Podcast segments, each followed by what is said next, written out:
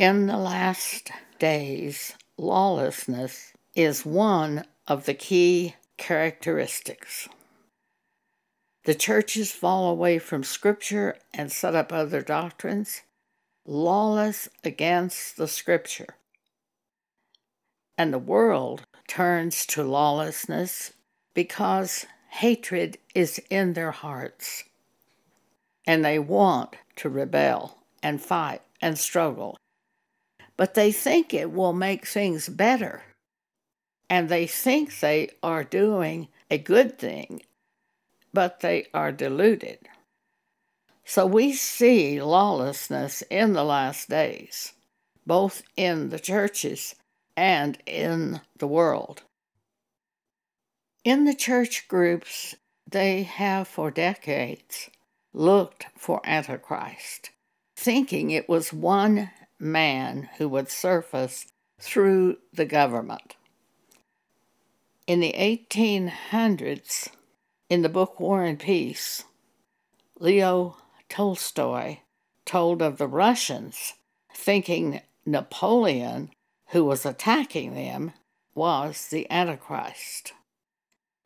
In the 1940s, I feel certain that many people considered Adolf Hitler to be the Antichrist, thinking Antichrist was one man who would come through governments. Who is Antichrist? We're told in the Bible, the Apostle John tells us that there are many Antichrist. And John told the church that Antichrist was already among them and came and sat with them for a while and then left not wanting to heed the doctrines of Christ as they were following at that time in the church where John was working. And John tells us that it is a spirit of Antichrist that works. 1 John chapter 4 verse 3 and every spirit that confesseth not that Jesus Christ the word of God is come in the flesh is not of God, and that this is that spirit of Antichrist, whereof ye have heard that it should come, and even now already is in the world. There are many Antichrists. It's like devils are not in just one man, but in many men. Antichrist is not in just one man, but is a spirit that's in many men and fights the doctrines of Christ, changing them to other doctrines and casting away scriptures. 1 John chapter 2 verses 18 and 19 John said to the church, Little children, it is the last time. See, the last time began when Jesus was taken into heaven. Now we have 2,000 years that have passed since then. So we think of the last time as being now. But John explained that it was already the last time. He said, And as ye have heard that Antichrist shall come, even now are there many Antichrists, whereby we know that it is the last time. And they went out from us because this church was keeping the doctrines of Christ. The church of John that he was in, they would not allow these false doctrines to surface as they do today. They went out from us, but they were not of us. For if they had been of us, they would no doubt have continued with us but they went out that they might be made manifest that they were not all of us. Paul was speaking to the elders at Ephesus in Acts tw- chapter 20, starting at verse 25. Paul says, And now behold, I know that ye all among whom I have gone, preaching the kingdom of God, shall see my face no more. Wherefore I take you to record this day that I am pure from the blood of all men, for I have not shunned to declare unto you all the counsel of God. Take heed, therefore, unto yourselves and to all the flock over the which the Holy Ghost hath made you overseers, to feed the church of God, which he hath purchased with his own blood. For I know this, that after my departing shall grievous wolves enter in among you, not sparing the flock. Also of your own selves shall men arise, speaking perverse things to draw away disciples after them. The Apostle Paul said things toward the end would get much worse. 2 Timothy chapter 3 verse 13 Evil men and seducers shall wax worse and worse, deceiving and being deceived. But Paul tells us what to do. Verse 14 But continue thou in the things which thou hast learned and been assured of, knowing of whom thou hast learned. We know it is God who teaches us and has taught us the concepts by which we live. Verse 15, Paul says, and that from a child thou hast known the Holy Scriptures, which are able to make thee wise unto salvation, through faith which is in Christ Jesus.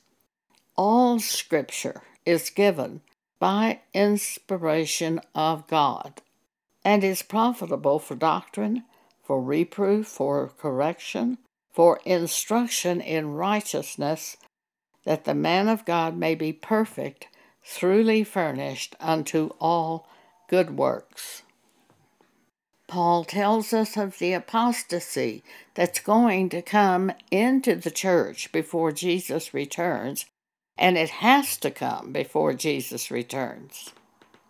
Second Thessalonians chapter 2 verse 3 Let no man deceive you by any means for that day of the Lord shall not come except there come a falling away first, and that man of sin be revealed, the son of perdition, who opposeth and exalteth himself above all that is called God or that is worshipped, so that he as God sitteth in the temple of God, showing himself that he is God. In 1982, God spoke to me about this passage of Scripture, and He said to me, The falling away are not people leaving the church. The falling away are churches leaving the Scriptures. So, Antichrist is not one man. Antichrist is a spirit in many men. We know that because of what John said, that there were already many antichrists at the time of the church he had. That is 1 John chapter 2 verse 18. Then in 1 John chapter 4 verse 3, John says, Every spirit that confesseth not that Jesus Christ is come in the flesh is not of God. And this is that spirit of Antichrist, whereof ye have heard that it should come, and even now already is in the world. It was working 2,000 years ago in the churches, but it's much worse today. The NASB describes it as follows Second Thessalonians chapter 2. Now we request you, brethren, with regard to the coming of our Lord Jesus Christ and our gathering together to him, that you not be quickly shaken from your composure or be disturbed either by a spirit or a message or a letter as if from us to the effect that the day of the Lord has come. Let no man deceive you in any way, for the day of the Lord will not come unless the apostasy comes first. And the man of lawlessness is revealed, the son of perdition, who opposes and exalteth himself above every so called God or object of worship, so that he takes his seat in the temple of God, displaying himself as God. This spirit of Antichrist comes into the church itself, takes over, sets up doctrine, and people go along with it. And that doctrine allows sin to happen in the church because it removes the restraint of the Holy Scriptures that would keep those sins out of the church. We've seen that already for several decades as churches and churches and churches appeal more to this world to have larger attendances and more money and more people. The apostasy had to come into the churches before Jesus could return, according to what the apostle Paul says in 2 Thessalonians chapter 2. In the NASB verse 6, and you know what restrains Antichrist. And I said to God when I read that, what restrains him? Who restrains Antichrist? And instantly I knew it was the scripture that restrained Antichrist and kept him out of the church. As long as that scripture was heeded, Antichrist could not come into the church. But as soon as they began saying, Oh, it's all right for you to do this, it's all right for you to do that, and cast away the scripture, the spirit of Antichrist came into that church. So in the NASB, here is the description of it in verse 6 through 8. And you know what restrains him now, so that in his time he will be revealed. By the removing of Scripture, he was revealed. For the mystery of lawlessness is already at work, says Paul. Only he who now restrains will do so until he is taken out of the way.